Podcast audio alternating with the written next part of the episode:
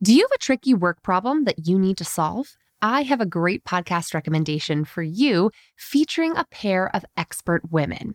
Whether you're just starting your career or a seasoned professional, check out Fixable, a podcast from TED.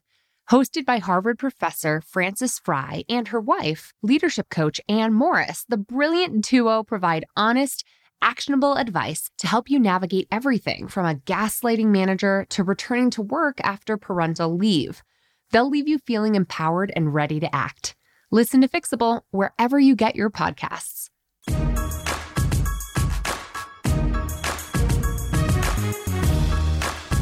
If there's one thing I learned from years interning and then working in the nation's capital, it's that Washington, D.C. is a city that's hooked on binders. When I interned on Capitol Hill, all the briefing books and itineraries for members of Congress were presented neatly in small, white, three ring binders. In the advocacy organizations where I consulted and in the companies where I cut my teeth in the training space, there were bookshelves of binders. So perhaps it's no surprise that I'm currently assembling binders myself for this weekend's Bossed Up Trainer Team training here in Denver. It seems like binders rubbed off. Now I know what you're thinking. This is the most analog, old school boss tip ever, and it is. As a digital nomad and scrappy entrepreneur myself, my whole company really runs off of Google Docs, so I'm not exactly one to rely on printed papers and filing cabinets. But there is one way that binders have become a huge lifesaver for me collecting business cards. You see, I go to lots of conferences and I'm always networking and making new friends at events and happy hours. At the end of the night, the same thing happens every time. I come home or back to my hotel room exhausted, empty my pockets or purse of all the business cards I picked up, and toss them on my desk before hitting the hay. And as you probably know, 99% of the networking game is all about the follow up. Who cares if you made a new connection if you don't follow up and follow through to nurture that budding relationship? But it's easy to miss that mark by pushing those business cards aside and forgetting about them for months on end. Most business cards exchanged at events wind up in the trash. And that is especially true for those connections that don't have any immediate next step. Okay, so you thought they were cool and you're glad you met them, but you don't see an imminent opportunity for collaboration, so you just justify tossing them out. But over the past decade, I have found another way. I stash my business card collection in a binder that looks a lot like a baseball card collection. They sell those plastic page inserts at the office supply stores, and each sheet holds about 20 business cards when you double stuff each pocket front and back. I don't waste time organizing them in any specific, meticulous way, but rather I just try to keep things mostly chronological. That way, when I'm wondering, ooh, who was that person that I met at my workshop at the University of Kentucky back in March? I can flip through the pages and get my bearings by seeing a bunch of other folks that I met in Kentucky around the same time. It's not a perfect science, but it has saved me many times over when I've been struggling to recall someone's name when all of a sudden they come to mind as a valuable connection to follow up with now.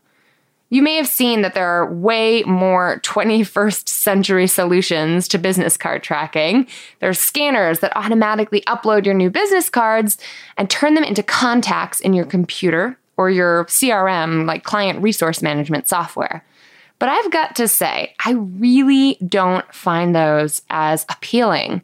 While they are admittedly much easier to search when you have a specific name in mind, when you don't, chronological browsing seems a lot harder. I like retaining the actual card itself and seeing my own handwritten scribbles on the back, where I often take notes to remember about people when I first meet them. Or just seeing the logo and the colors. Sometimes I remember how a business card looked, even when I can't remember their specific name. But whatever route you go, I highly encourage every professional to be disciplined about your business card routine. Keeping tabs on your new connections is such a critically important key to ongoing success. Even if that means you let those piles of cards stack up over the course of a week or month before organizing them and filing them away. I now have multiple binders in my office chock full of folks I've met along my professional journey that I can browse through and remember how far I've come and how many amazing people I've crossed paths with along the way. Do you have a business card best practice to share? Or have binders served some other key purpose for you in your career and life? I'd love to hear about it on social media at Emilie Aries and bossedup.org or in the comments section at bossedup.org slash episode 39. And as always, weigh in on the conversation in the Bossed Up Courage community on Facebook. I cannot wait to hear what you think.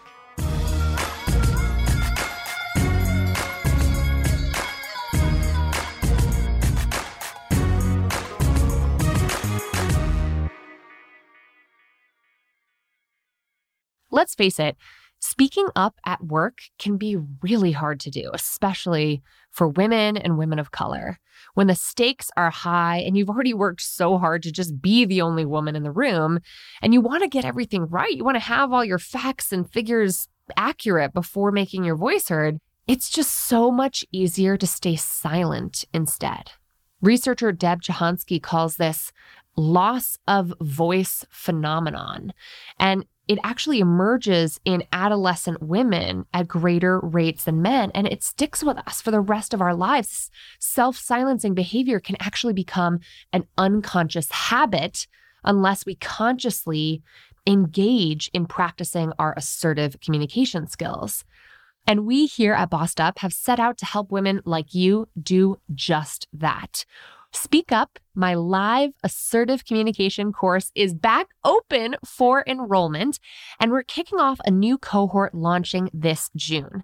Over the course of eight life changing weeks, you'll have access to interactive online curriculum and live weekly practice sessions where you, Irene, and I, and a cohort of fellow Speak Up bosses who are owning their voice, overcoming the social messages that have taught us to keep and really learning to strategically and assertively communicate when it matters most, will actually have the practice time to rewire our brains, create new neural pathways, and build better habits when it comes to speaking up with confidence and precision and assertively communicating in the workplace. Learn more and enroll today to secure your spot at bossedup.org slash speak up.